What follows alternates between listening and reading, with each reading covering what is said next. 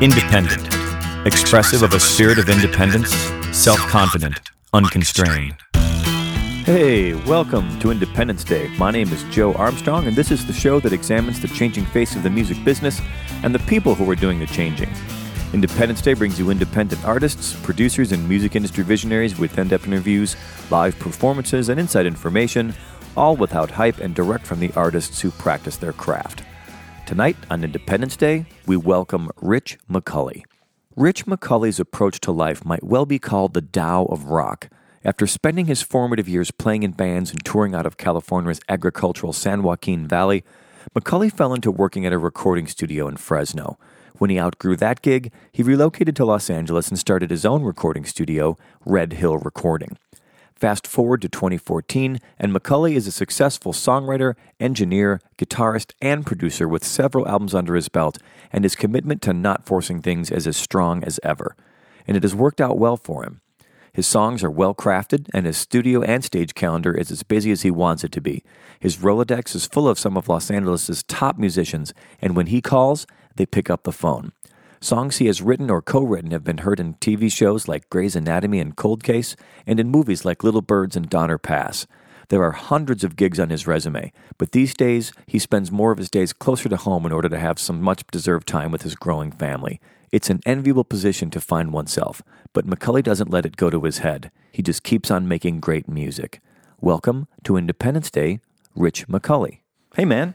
Hey, Hey, thanks for coming out. thanks for having me. It's cool to have you. You and I run in such similar circles. Like I bump into you all the time, like out among the Los Angeles English, out at shows, etc. I'm not sure that we've ever shared a bill, but you know we've never really sat down and talked for any uh, extended length of time. So I'm glad to get this opportunity, man. Thanks for coming in and making it part of your day. yeah, thanks. You're a Uh, busy guy. You're working on a lot of stuff. I am. Never a dull moment. Never a dull one. You've got a young one too, a little, a wee one. A wee one. Yeah. Does it take up a lot of time? Yes. How has that changed what you do in terms of your music career? Like having someone who's like become the new focus of your life.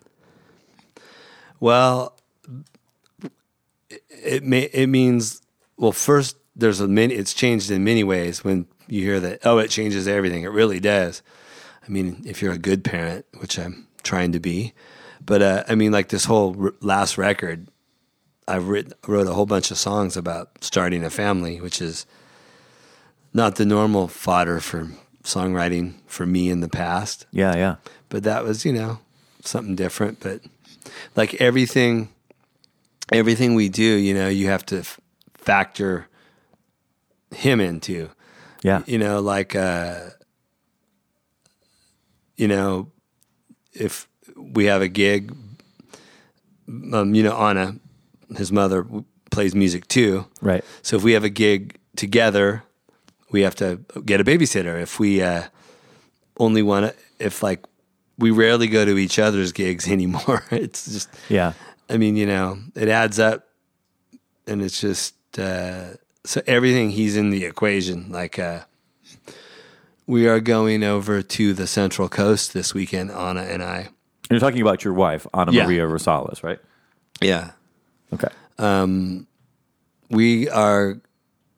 Well, we're not technically married, but you know, Okay. she. Uh, Your de facto wife. Yeah. Um, my baby mama. That's one way to say it, Rich. Would she be, would she be vexed by you saying that? No, she would laugh. Yeah. She probably would say worse things about me. Yeah, because I know you guys. I mean, you produce her records, so there is some musical cross pollination between the two of you. But not for the live show. Do you perform with her a lot, often, most of the time, some of the time? Well, it's funny because when I first started dating her, I was like, well, first, before that, after my last girlfriend, before that, who was a musician, I'm, I'm never going to date another musician again. Then I meet Anna and I'm like, okay, but I'm, I'm going to keep it separated. And then at the time, my studio was down in Echo Park and she lived a few blocks away. And I was there working on a, uh, a song for a client, adding some backup vocals. The client wasn't there and my my friend Todd Herfindahl, who I co-write a lot with, was doing harmonies, and I go, dude, should that be a that part? Should that have a, a female vocal too? And he goes, well, I can hit the notes. I go, no, I know you can. You have a great high range, but should it be a girl? He goes, yeah. I go, well, let me call on it. I figured I'll call her because if it if there's some weirdness or something, it uh, no one sees it.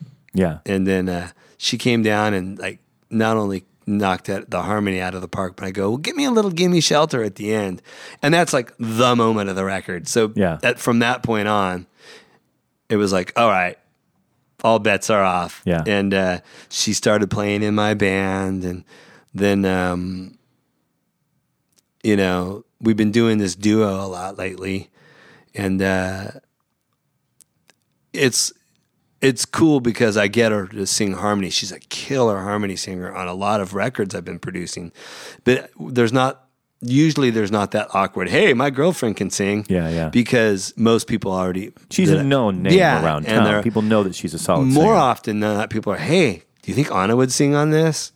So it's been working out pretty cool. But uh, the, her record started in a neat way. Me and Todd, who I just mentioned, we had a bunch of our masters sitting around. We we took all the, a bunch of ones that that uh, were sitting around that where she could a the key would work or b the words would work or slightly change. Let's have her sing them. Then we have a version for film and television with a female voice. And after she did that, she goes, Rich, I want to make a record. I've never made a record. But she goes, I want to do all songs that you've never. So I basically wrote her a whole album, Okay. worth of material. Because sometimes I know, like being in a band with your girlfriend or wife, or you know, or flip it around from the female side, it can be too much. You know, when you've, you're working with someone on you know a, an artistic level, and then you go home and you share a bed with them. Like that can be a bit much sometimes. It gets like that whole Fleetwood Mac thing where. Uh, but then sometimes, like the, the best example I can always use, and I, I name drop this guy way too much, is Tom Waits and Kathleen Brennan. Like their relationship, like his music just got better and better when he started working with her. So, uh, you know, I like to think that it's possible. It seems like it's working for you pretty well. Yeah. I mean, aside from the personal side, some of the best records ever made have that. Yeah. I mean, I'm a huge X fan, and, you know, they got divorced and still worked together. Yeah. And, uh, I mean, You got your buddy and Julie Miller. Oh, yeah, You've and those records your, are great. Uh, I'm trying to think of oh, the Richard and Linda Thompson. Uh, of course, Fleetwood Mac. We mentioned that before. yeah. And, I mean, rumors, you know, it's, Yeah. Nothing more need be said. I'm talking to Rich McCulley. He's a Los Angeles based singer, songwriter, and also music producer. We'll talk a little bit more about the stuff he's working on later. He's got a relatively brand new record called The Grand Design available. You can pick it up at his website, which is richmcculley.com. Also, you on CD Baby? Yeah, all the CD usual. Baby, all the usual places. Everybody is. I don't even know why I asked that question anymore. It's like everybody's everybody's everywhere. That's what the internet has brought to us. It's called The Grand Design. The track is right here now. Rich McCulley on Independence Day. I don't seem to mind when the rain is coming down. It's alright.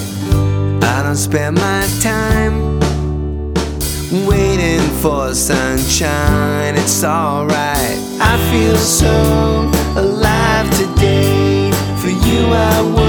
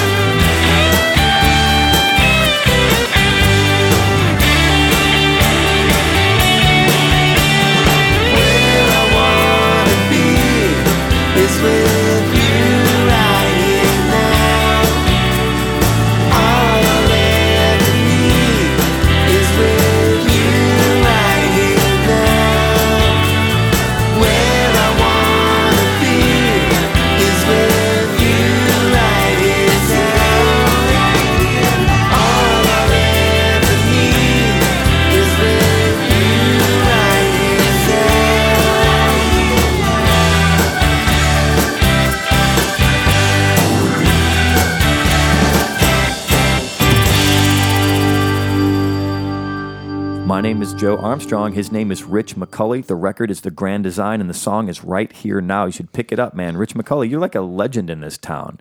You do a lot of, you've done a lot of shows. You've played with a lot of people. How long? Now, you grew up upstate, though. I grew up in Central California, Yeah. Visalia, Fresno area. Okay. Yeah, in, in the foothill, almost in the foothills of the Sierra Nevadas up there. Um, it's flat it's agriculture. Yeah, yeah. But you got the water coming down out of the mountains, though. Yeah. Yeah. I guess I'm saying that because I'm headed up to uh, Yosemite next month, and I'm very excited about this. Oh yeah. I mean, you could. When I lived in Fresno when I was younger, you could go to uh, Yosemite like in a Yeah. little over an hour. yeah, it's like an hour. We go go up there and just eat lunch, climb Yeah. up on the top of a big rock, eat Yeah. lunch, hike for a couple hours, and come home. Let me assure you, man, growing up in Chicago where there was nothing even akin to that. Like we had some rocks, but it was nothing like that. That's a beautiful country up there, man. Uh, so this record came out just last year, and this is your fifth full length record. Tell me a little bit about like when you get to the point in your career where you've got five records. Like, how does your process change from record to record? In other words, how how how have you evolved? How have you changed? How do you approach each one? Well, some things I think remain like a kind of a sort of a process, and others they evolve. I've always kind of um, utilized my surroundings, you know, um, like whatever musicians I'm working with a lot at the time. I can. Um, a couple records ago, I was dating a violin player, so there's a ton of strings on that record. Yeah, And um, this record, you know, I had just had a my first and only child, and that was just kind of so. There's songs written both before and after. It's kind of the whole process, but so there's a lot of that in the writing. And yeah, of course, his mother Anna sings a lot on the record. yeah, yeah. And I mean, there was just, um, um, I, I have a habit. I've had my own studio for quite a while, so I kind of just record songs as I go and don't Okay. think about them. Kind of like Prince. Like I've heard that he just he's just always recording stuff all the time. Yeah, and then you wade through them later, and then you kind of just know. I, I did, and, and so that's why maybe some of my records have a lot of different musicians. Yeah, yeah. but uh, this record is slightly different. About half of it is like that, where, and then about half of it, I specifically got my live band and uh, played the songs with those guys. Yeah, yeah. And so that's a little different. Uh, Um, not that I'm ready to make another one yet, but I was thinking maybe I'll just hold off, just keep writing and try to do. I would like to do maybe just to break the process next time and just do everything all at once. Yeah, it's different. Everybody approaches that process differently. I mean, I found that I, I take far too long to make records. I'm certainly not Steely Dan, but I've I have different I don't know pursuits or hobbies or things that I do, and they tend to take time away from probably the time I should be devoting to music. Um, so when I make a record, you know, it becomes a, a big a big deal. Even though if it doesn't sound like a Steely Dan record, it becomes kind of a big not the actual production of the record, but the production of the process of making a record becomes Right. a big production. If that makes any sense, It does. and it kind of takes over my life, takes over my apartment, takes over my relationship, takes over everything. Um, and I would always, I've always dreamed of doing it like like the John Mellencamp way, where you go in, you know, you just teach the band the songs like right there, you bang them out, and the whole thing is done top to bottom in like two weeks. Like that would be like a dream for me. That's what I do in a sense. I mean, I no one has ever heard. None of the musicians have ever heard the tunes. They show up and I go, "All right, we're going to do this one right now," and we discuss it, play it for a while. All right, sounds good. Let's lay it down. And uh, there's something. It's funny because a lot of times you think, "Oh, I could have played something better," Yeah, but that helps keep a looseness to it and a, a spontaneous vibe. I mean, you know. yeah, you can definitely practice the vibe out of a song, and that's the time to not do that is when you're going to record it. You know, so now in your studio, are you set up to do like a full band? Oh, yeah. full band. Do you have like isolation for amps and stuff too? You just kind Uh-huh. of go with. Uh, that's pretty cool. Yeah. Yeah. What's do you have a name for your studio? Red Hill Recording. Red Hill Recording. And are you? Is this like your full time thing doing the, the studio gig? I would say it's my biggest probably source of income. I mean, I do a lot of sideman stuff. Uh, I've had a lot of songs in film and television lately. I mean, I'm kind of, uh, you know, gigging, whatever. I just, it's all Yeah. music that I do. Yeah, yeah. But uh, That's a pretty. That's a cool thing. I mean, I mean, I'm assuming that was a goal of yours was to be full time music. You know, growing up. yeah, I, I mean, just really when I was young, I wanted to avoid getting a job. Yeah. and do you find, you know, because some people, you know, I, I dated a girl once where like that kind of lifestyle would drive her absolutely out of her mind. Like that kind of instability or that kind of lack of like defined path in the regular world. You know, was that ever a concern for you? Um, I never thought twice about it. Now I do that I have a kid. Oh, definitely. And so I think that you asked earlier how to has that might have also affected the way I approach certain things. I mean, I have to look at the bottom line of everything and you know, I mean what projects I take on and and I'm less willing to negotiate sometimes rate or Yeah. time. It's just, you know, I want to spend, if I'm not working and making money for my family, I want to spend the time with them. Yeah, definitely. Because your time becomes more valuable to you at that point because there's a little person who you don't get that time back. Like any time you spend with them now is time that you're spending with them now. I mean, it's maybe understated, but it's it's extremely valuable. That's this person's life you're dealing with. This little person you've created and brought into the world and you're nurturing. You know. Well, I mean, and I, I, I can watch that like, um, like my folks live close, so he sees them all the time. Anna's folks lives far away, and he doesn't see them as much. And I just see the way their varying relationships differ. Yeah. I mean, and and it boils down to hours spent, you know. Yeah. And uh, Flight time, man. Hours in the seat with your, uh, you know, with your uh, butt in the cockpit seat. Was having a family or you know having uh, an offspring was that a goal too in your life, or did that just kind of happen? it just kind of happened. Yeah, yeah. Are you happy it happened? It's the best thing that's ever happened. Yeah, But I also think it was good timing, although I, I didn't wouldn't have known it. Um, being a little bit older, I, I think I'm at a place having done so many wonderful things. I don't feel like uh, having to change. It's okay. In fact, it's welcome. yeah, And uh, he makes me a better person. yeah, yeah. Definitely, that's cool. You know, in terms of you know making life changes, I remember. I'm almost hesitant to admit this, but I remember when I was a kid in high school, we went to a concert in the summertime. The band Mister Mister, remember those guys? Kyrie Eleison was, uh, and Broken Wings were their two singles. And I remember they were all session guys from LA. And I remember the, the concert wasn't super well attended. So at one point they did that thing that they said, oh, you know, there weren't a lot of people down in front. So there was a big giant outdoor shed with the lawn and everything. And the guy, Richard, I think Richard Page, I think is the singer. And he said, oh, everybody just come on down, much to the displeasure of the security staff. But they just let everybody down to the front of the front of the arena. So everybody would be kind of close to the stage. So we could really see what was going on.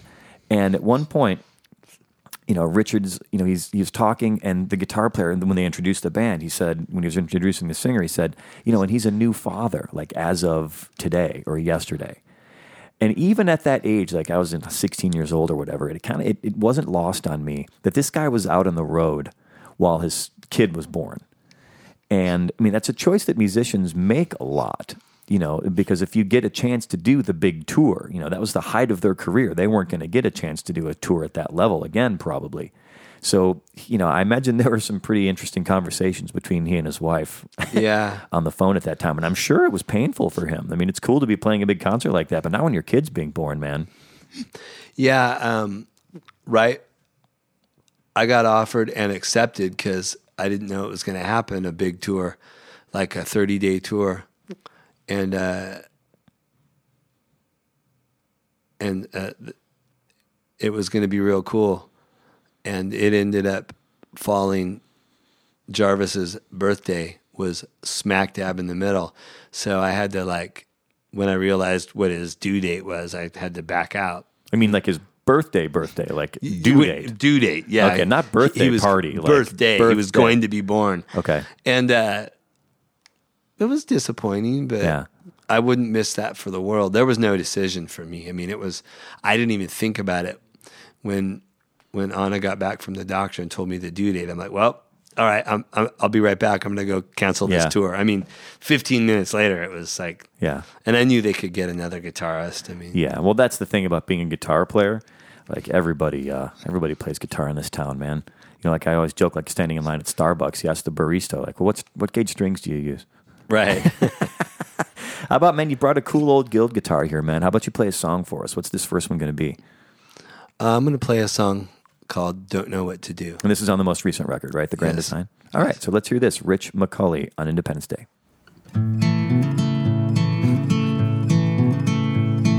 Another night, killing time, staring at the tube.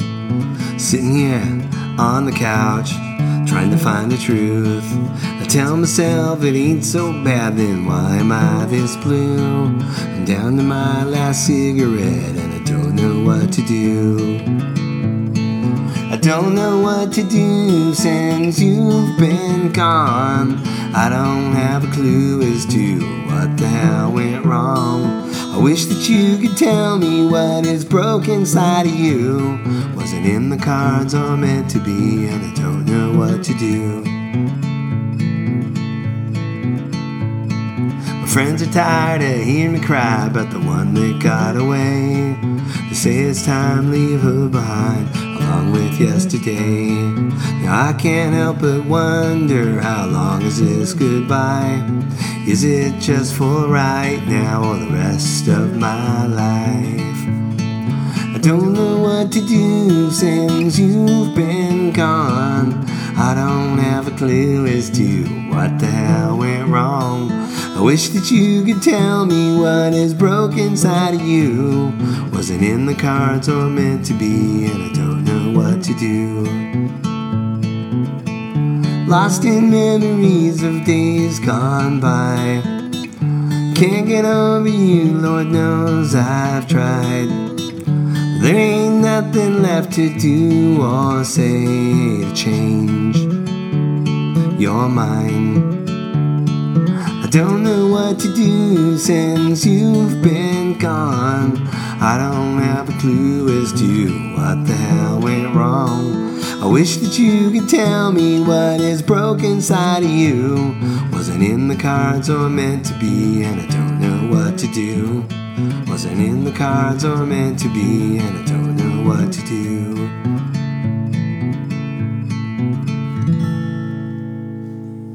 Very, very nice. Rich McCulley doing a little bit of finger picking on his Guild guitar here in Independence Day. You can learn what you need to know about Rich McCulley at richmcculley.com. R I C H, pretty normal there. M C, then capital C U L L E Y, but you can drop off the capital for the website. That is irrelevant in terms of URLs.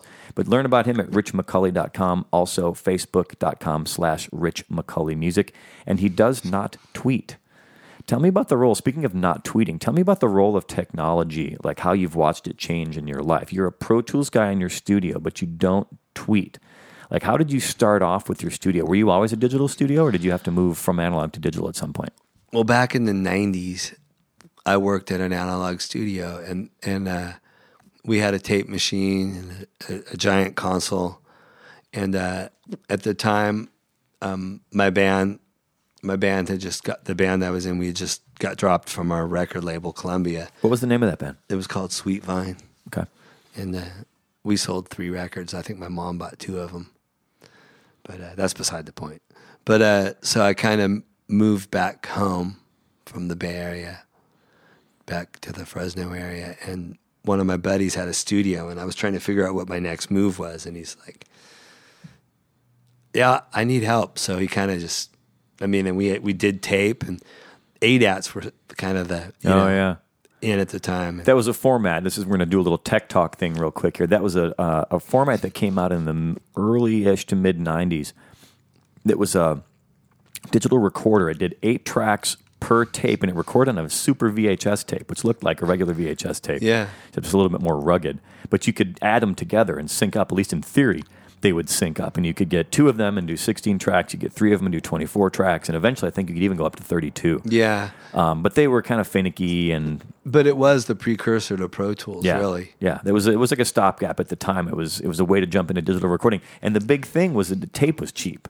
You know, a reel of two inch tape back in the day, literally two inches wide magnetic tape was a couple hundred bucks. And it had 10 minutes or 15 minutes. depending on your depending on your IPS, which is your inches per second, you could get. I think you could get 10, uh, 15 or thirty out of a, a regular reel, if I remember correctly. Yeah, Or- it just depended. yeah. But uh, So I'm sorry, I was interrupting. You're talking about ADATs and the oh studio no, up in and Fresno. so I just kind of learned how to record, and uh, a few years fast forward a few years later, I was getting ready to make a record, which is the first one, and I thought I can pay someone a bunch of money, or I can buy some stuff. So I bought. No, this is my second record. I'm sorry. Um, the Far From My Far from a Angel. 2005. Yeah. think. So I took a couple thousand bucks and just bought some stuff. Yeah. And uh, Did you go with ADATs or did you go with no, no, Pro Tools, Pro uh, Tools. you know, Digio two, and, Okay. and everybody. It was like funny. I started just recording all my buddies, and and uh, they're like, "Oh, you're pretty good at this."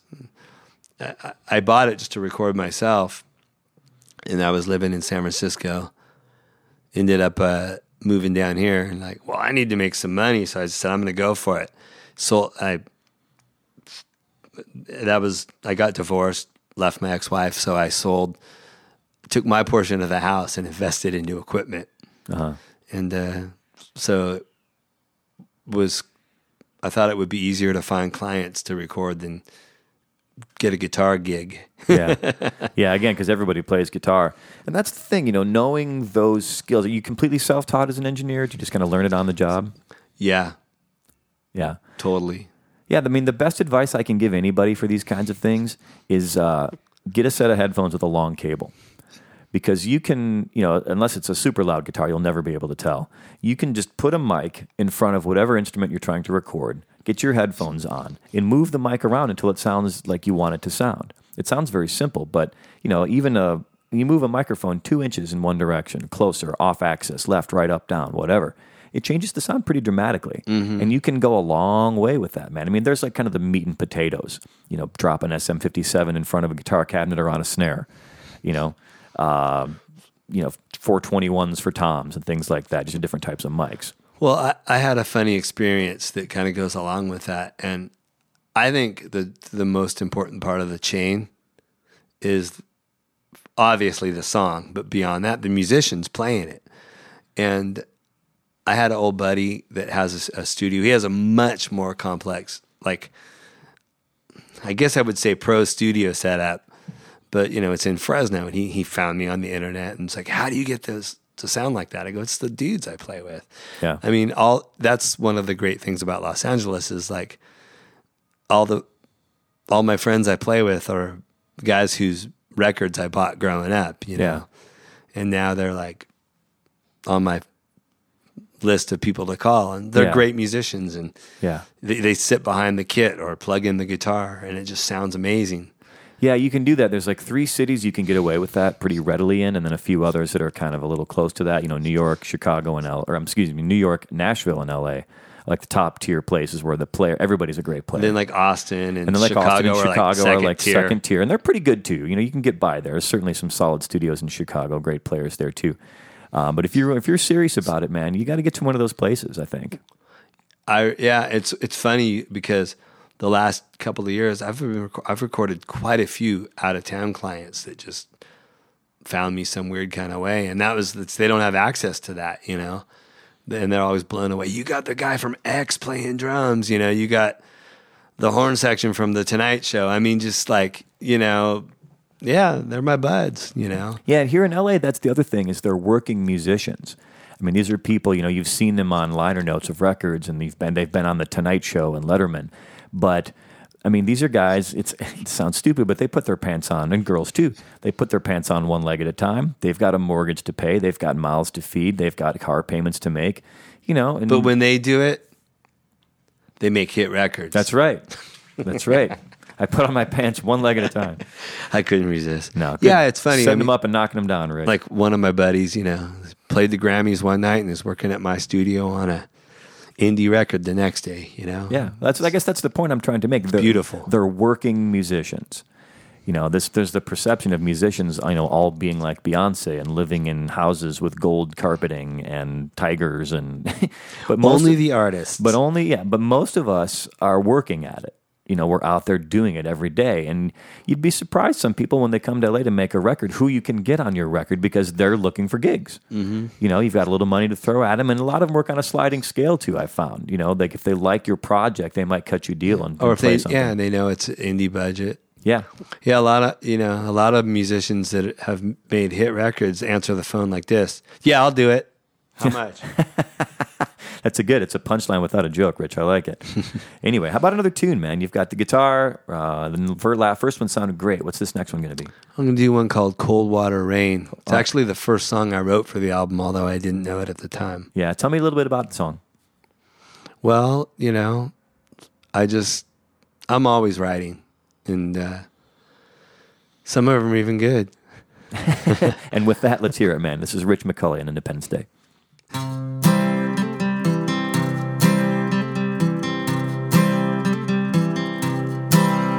Before you, I was a sailboat, adrift on the open sea.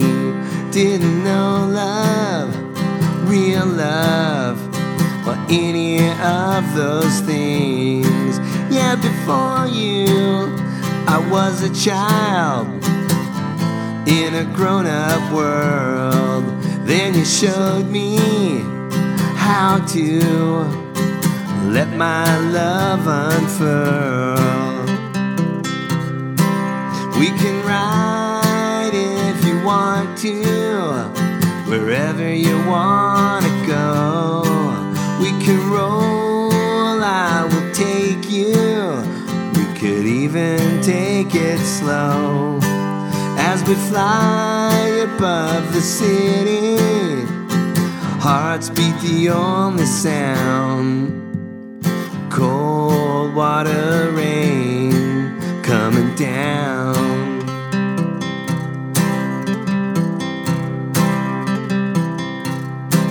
Yeah, the river flows to the ocean and leaves the past behind. Didn't know then love could be so kind. Yeah, the wind blows, the rain clouds, and darkness fades away. Couldn't see then what I see now.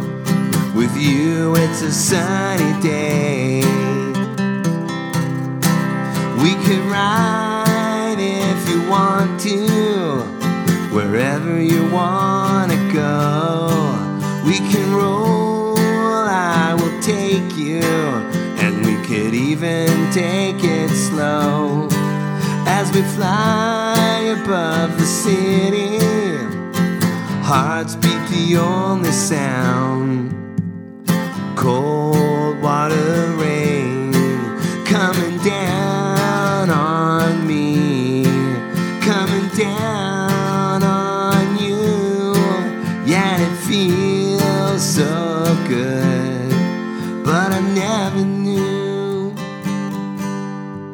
We can ride if you want to, wherever you want to go.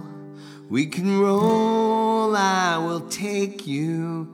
We can even take it slow as we fly above the city.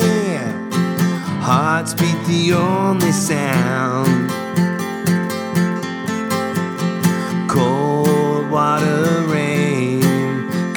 Down.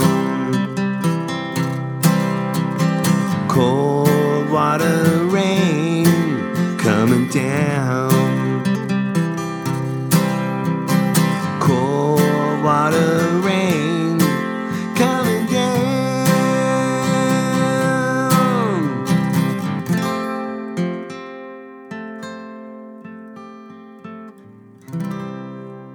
My name is Joe Armstrong. You are listening to Independence Day, and I couldn't be happier about that. Every week, I try to bring you the best of musicians from around Los Angeles and around the world. Very happy to add Rich McCulley to that list. You can learn about him at richmcculley.com, and you can learn about Independence Day at indepday.com, I N D E P D A Y.com. Follow us on Twitter at indepday. We've got a lot of great artists on there, man. Please dig in there and find some stuff if you're bored at work or even you're not bored at work. Go back and listen to some of those tracks. I'm doing a lot of videos today, a lot of videos these days too. So check that out.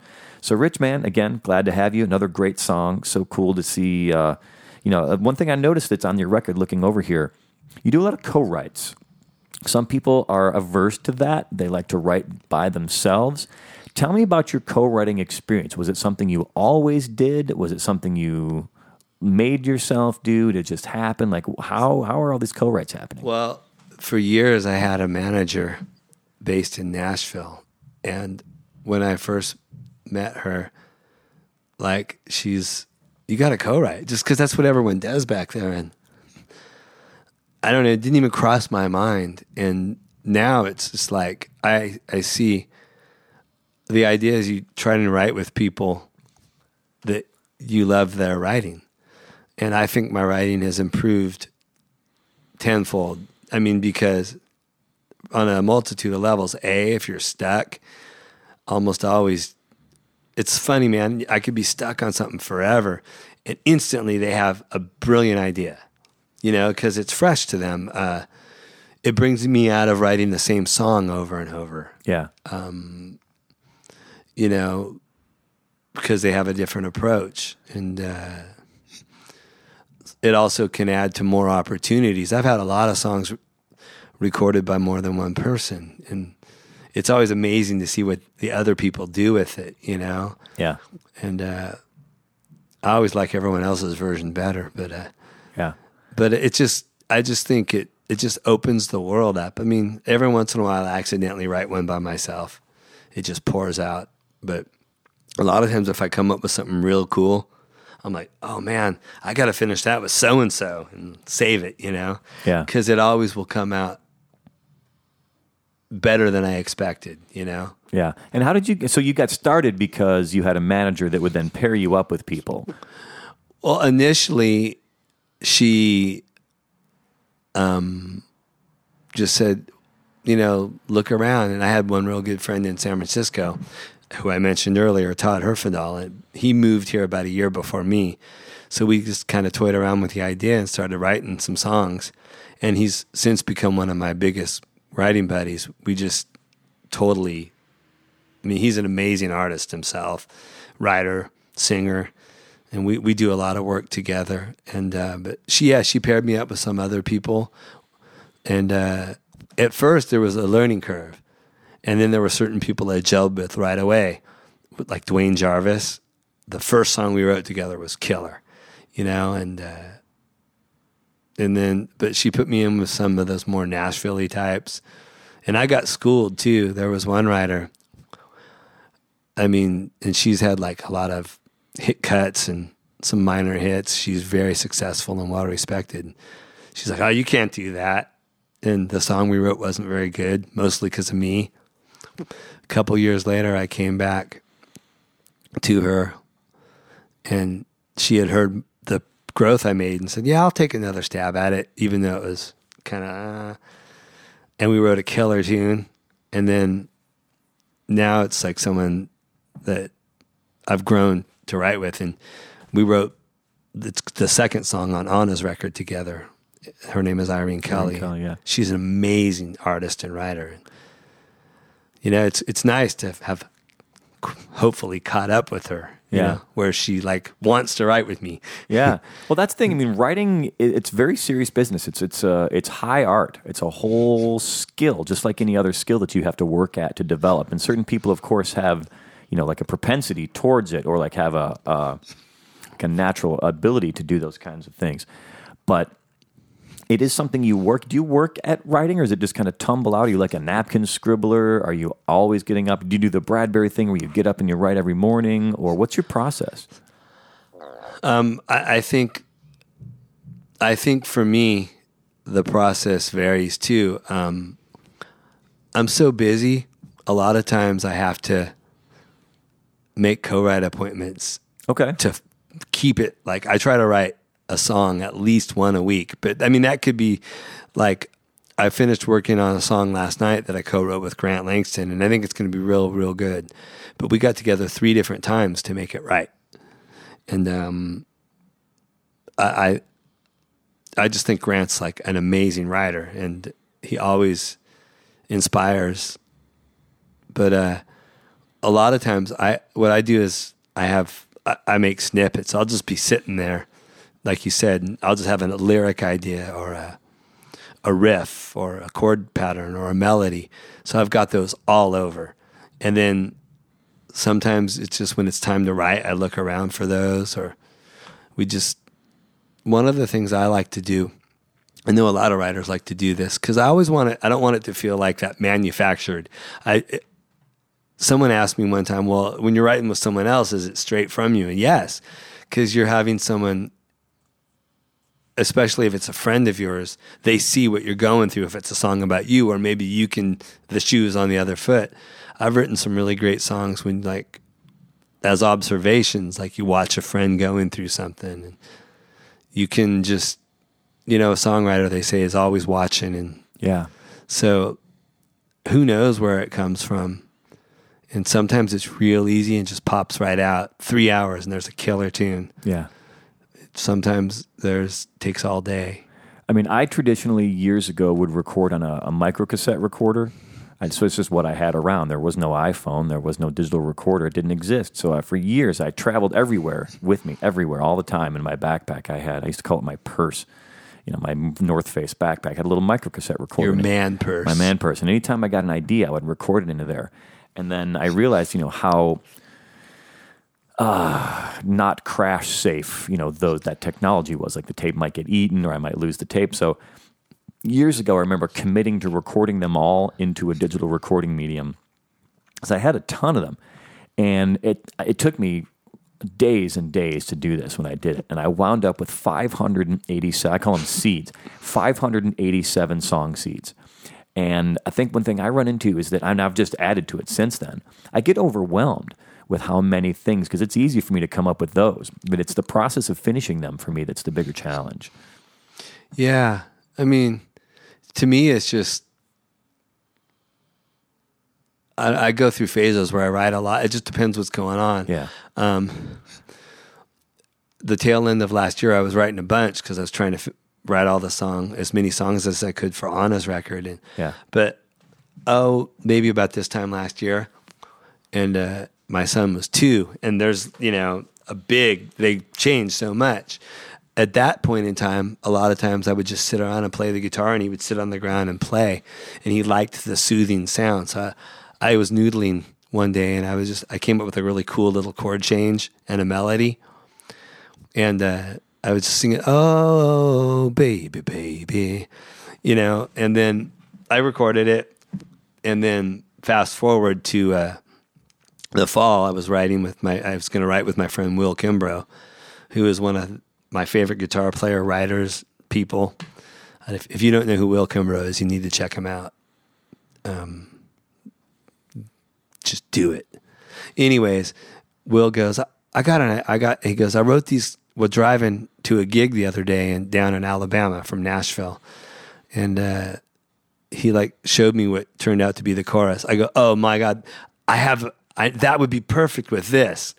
And basically my verse and melody was my, my chords and melody were the perfect verse for, the, and, and we just like, that song took like two hours and it's the lead off track on Anna's record. It just like, you know, we both had these little ideas that just married together perfectly. Yeah. But it was just like his, who knows how long it would have taken me to finish that. But it just, what he was doing sparked, Yeah. you know? Yeah, you have to have that trust in the other person, you know, and you develop that with certain people. You know, I know, you know, people like John Hiatt was a like a song plugger kind of songwriter guy back in, in the day when he went to Nashville. Like they, he got hired to just write songs, and I think um, John Prine kind of does a little bit of that. and- Hiatt's so great. yeah, he is so great. He, I don't know how he does it, how someone can make a one, four, five or less. Over and over and over again. and it's so good. yeah, Over and over. Even his new record or last record, a year or two ago was great. I mean, Yeah. constantly. Yeah. Yeah, well that's just it. Like in some ways they're like reinventing the wheel over and over and over, but it's it, they're doing it at such a high level. Uh, you know, it, these are the people that you know that we worship as songwriters. At least I do. Oh, yeah, Hiatt definitely. and Prine and a lot of other guys of his ilk. And Well, so they remind me to keep it simple, stupid. Yeah. Tom Petty, I think, is a great example of elegant simplicity. Like what he's doing sounds very simple on the surface, but there's a lot going on there, and that's what makes it good. You mentioned before uh, your your uh, your wife slash girlfriend slash partner. I know Anna, Baby mama. baby mama Anna Maria Rosales got a brand new record coming out. You want let's spin a track from that. Uh, and this when is this going to drop? You think? I have no idea. Hopefully, sometime this year. We're just trying to get get it together. Yeah, You know, putting out an indie record is uh,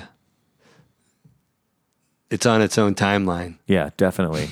yeah, well, things have changed, man. It's not like there's a big record label like breathing down your neck and like asking you to get it done. Like you do it on your own schedule. Get it when it's when it's ready. It'll be out. You know, you figure out how to do it. You know, and I had a good example of the lesson learned on that on my album a couple years ago, Cerro Gordo.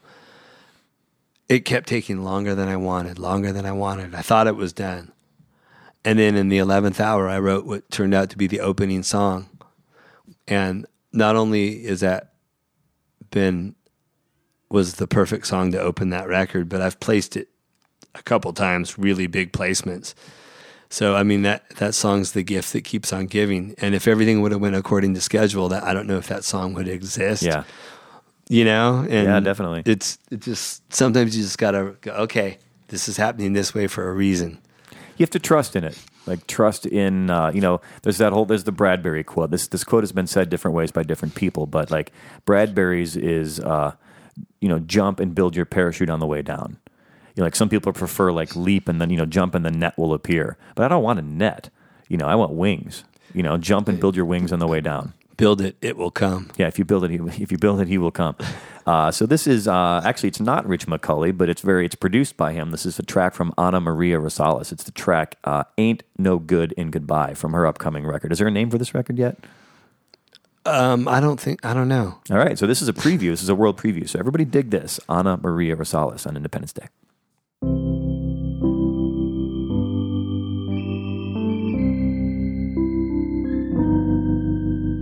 I've made some bad decisions.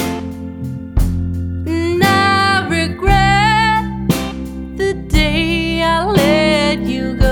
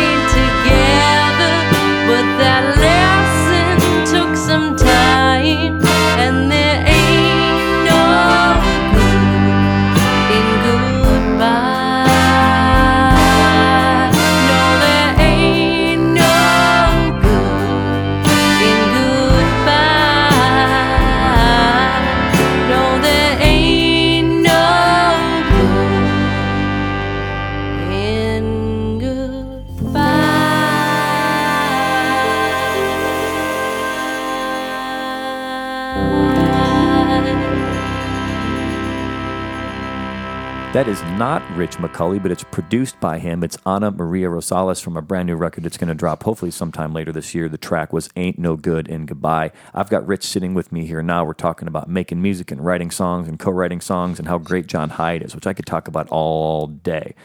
Let's talk a little bit about, like, when we mentioned this a little bit before, how you know you've got this life in music where you make in, income from various things. Now I'm not looking for numbers here, but percentages and how you like. You know what percentage of your income comes from your studio versus placements versus gigging? Uh, One you're of- you're- million dollars. One million dollars. But like I said, we're not looking for numbers. But like what per- percentages here? Like you're piecing together an income from all these different things. What's with the least? The lion's share comes from the studio. Yeah, well, and in a roundabout, having my own studio, I record. A, I can record a lot. So, you know, I've placed a lot of music. I've I've got jobs where they call you Thursday and ask if you can do a song on spec, and they want it by Sunday. And I've got done a few of those where I got a nice chunk that I wouldn't have been able to do if I didn't have my own studio. How did you find that kind of work? Because oh, it always finds me. yeah. You know, I've had people plug in songs, and last year, summer, I got the first song I've ever got placed that wasn't with a personal connection. It was one of those like song plugger people type. Yeah, things. yeah, because you can pay people just to do that. Well, I didn't you. pay; they got a percentage, but I, I, I, I it's like ninety nine percent. I think it's just being here. Like people ask, like, of course, when I tour, you know, you always mention, oh, this song was on that show, this song was on that show, and people like elsewhere, they always ask, and I say, it really is. It's it's who you know. It's like because everyone's in film and TV down here, you know, so you're bound to, you know, have friends that work in it, and the it, the idea is just like anything else. If they're a fan of yours, they want to get your music heard Yeah, you know, or if the song fits. I mean, I wish I could say that I knew how to do it, then I could maybe do it a lot more. But every time I get something on TV, it's so, or a movie, it seems so completely random. yeah. Like one time I was looking for an apartment, and the guy's all, What do you do? I go, oh, I'm a musician. He goes, Oh, I put music in film and TV. And he goes, Do you have a CD? I go, I got one in my car. I went down and gave it to him. Literally, like three days later, he got me a song in a movie, uh, a, like a B movie. yeah, It wasn't a, a giant amount of money, but yeah. Every penny counts. it, it was pretty hilarious. You know, it's just like that's LA, right? Smaller bills are just as green as bigger bills, man. You can use them to buy stuff. It all adds up. It does all add up. It's all good for, for diapers and Yeah, such. diapers and diapers and beer, man. So, uh, what would you tell? Because that's, I guess, maybe that's the thing. How would you? What would you tell a young musician like they've just come to LA and they're looking to get movies or get songs in movies, get music, you know, synced up to whatever, like, or just just be active, be out there, play, just meet people. Like, what do you? What would you tell them? I say, I'll say this two levels because I hate smoozing, but being out there in a non smoozy way, if that makes sense, you know, because you can sense when people are only hanging around because they want something, but just by being out there and being cool, playing, hanging around, you know, um, I was talking to this guy the other day who told me they were playing at a bar. I can't remember the bar, a little bar in Venice or Santa Monica, somewhere over there. And a bunch of guys came in off the set for some TV show. And they were just there to have a, I think it was a coffee shop, a cup of coffee before they all went home. And they played their song. He said there was hardly anyone there. But the guy's like, I love that song. Do you have it? He goes, Oh, it's on our CD. They put it in the show they were Yeah. working on. And I mean, that's the LA story. I mean, you kind of just do what you do. Not that you shouldn't try to chase things down, but I think Yeah. the organic way always seems to yield. Yeah. And it's real, you know? Well, luck, you know, luck favors the prepared, as they say, and it also, you know, fortune favors those who are out there doing it. You know, as I like to tell myself and other people, you know, there are no booking agents in my living room. There are no song, you know, music supervisors in my kitchen. You know, uh, to get out in front of those people, you have to be out in the world, in front of where those people are. Because you can send stuff. You know, back in the day, we would send albums or cassettes or CDs to people, but then it's just one of the millions of cassettes and things that they that And- that they get. They might hear it, they might not. And it's even worse now. I mean, because people's inboxes are full of links or MP3s. Yeah, At least when you got a record, there was like a physical thing that maybe someone like the the, the they looked at the cover and for some reason, but yeah, it, it's all about relationships too. Uh, You know, you can't just meet someone for the first time and ask them for something. I mean, yeah, that's I mean, you have to wine and dine a, a woman. You know, you take them out on a date. You get to know each other. It's the same with music business and the connections, for lack of a better word. You know, and when you authentically become friends with somebody because you because they're a cool person, and I, I think that's what you do. I mean, yeah. I don't know. uh, Maybe I'm not the best businessman, but because I, I, I'm not a schmoozer. I don't like to just. Yeah, as soon as you call it networking, I'm turned off Right. what that is. Like I'm I'm the same way. I like relationships with people. I'd rather play with people I like. You know, I'll I'll give up a few musician points, musicianship points to play with someone that I like. Um, because if you're going to be riding around in a van with them or you're going to have a working relationship with them, you want to like them. You want to have a good time doing it. Um, so I guess the best advice would just be to do it, whatever it is. Get out there and do it. Right? I would say, yeah. I mean, because I. That's another thing I mentioned earlier. Sometimes these artists come from other places to have me produce their recordings, and so I get my crew of all these amazing LA musicians to play on their records. And and then they want to they ask me these same questions. And and that's what I tell them. But I say you, you know you just got to got to you got to be out there. And maybe it works for some people but I'm just old school. I mean that whole internet presence thing I don't get it. I think it's more substantial being in the real world, you know. I mean, still going out and playing gigs. People don't buy as many CDs at gigs as they once did, but I sell a lot more CDs when I'm standing up in front of people playing than when I do sitting in my living room. Yeah. Again, there are no customers or consumers in your living room, or if they are, they're your friends and they've likely already heard the music anyway. You gave them a free copy. You gave them a free copy anyway, or they or even more. They gave you money to make the record. The They played bass on it for nothing. they paid bass on it for nothing, and now they're on tour with John Hiatt. That's how it goes, man. All right, so man, I've had a great time talking with you. We've got about enough time for about one more song. What's this going to be, man? this is the gift. And if we got time, I, I could tell the story. Yeah, please do.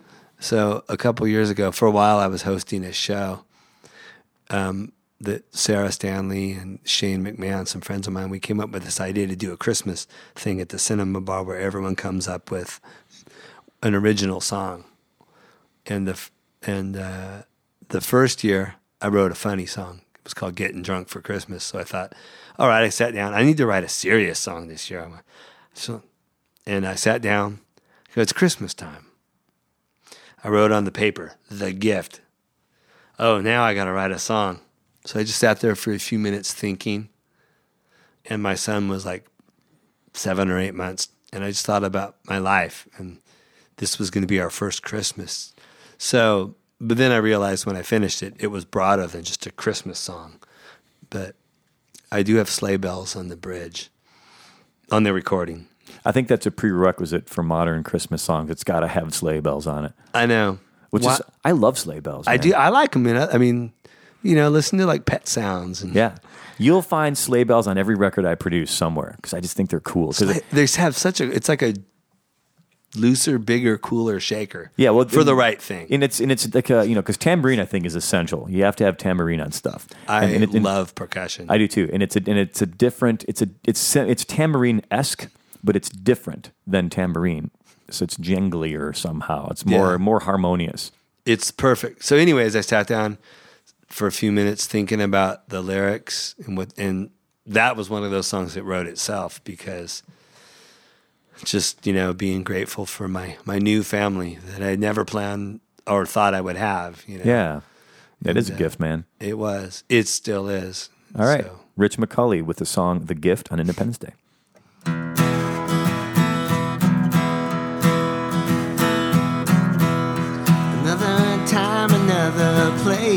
Another world so far away from here.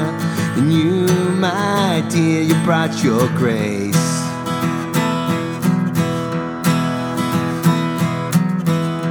I was lost, did not belong. A singer with no song to sing. You changed everything, you right my wrong.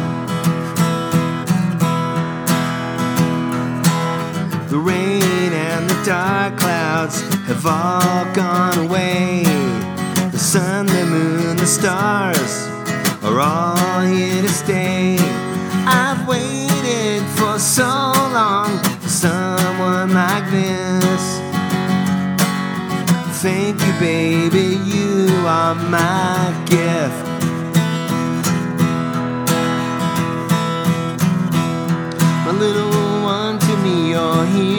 When I'm blue, I look at you, my boy.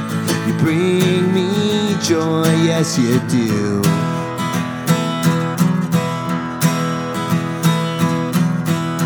Never knew just what I'd find. Never knew how sweet my life could be when you're with me by my side.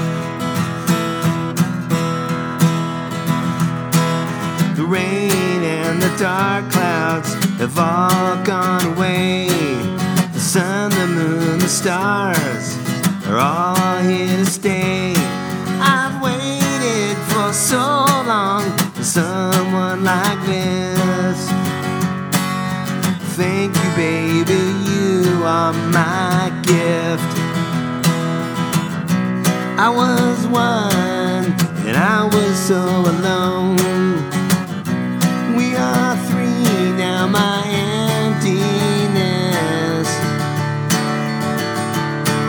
Is gone.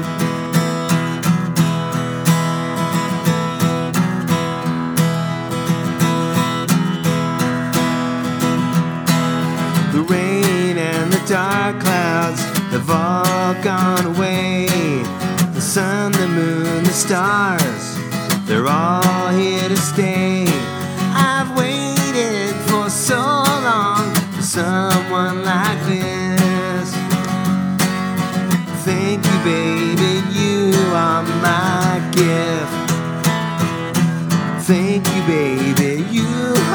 my gift. Thank you, baby, you are my gift.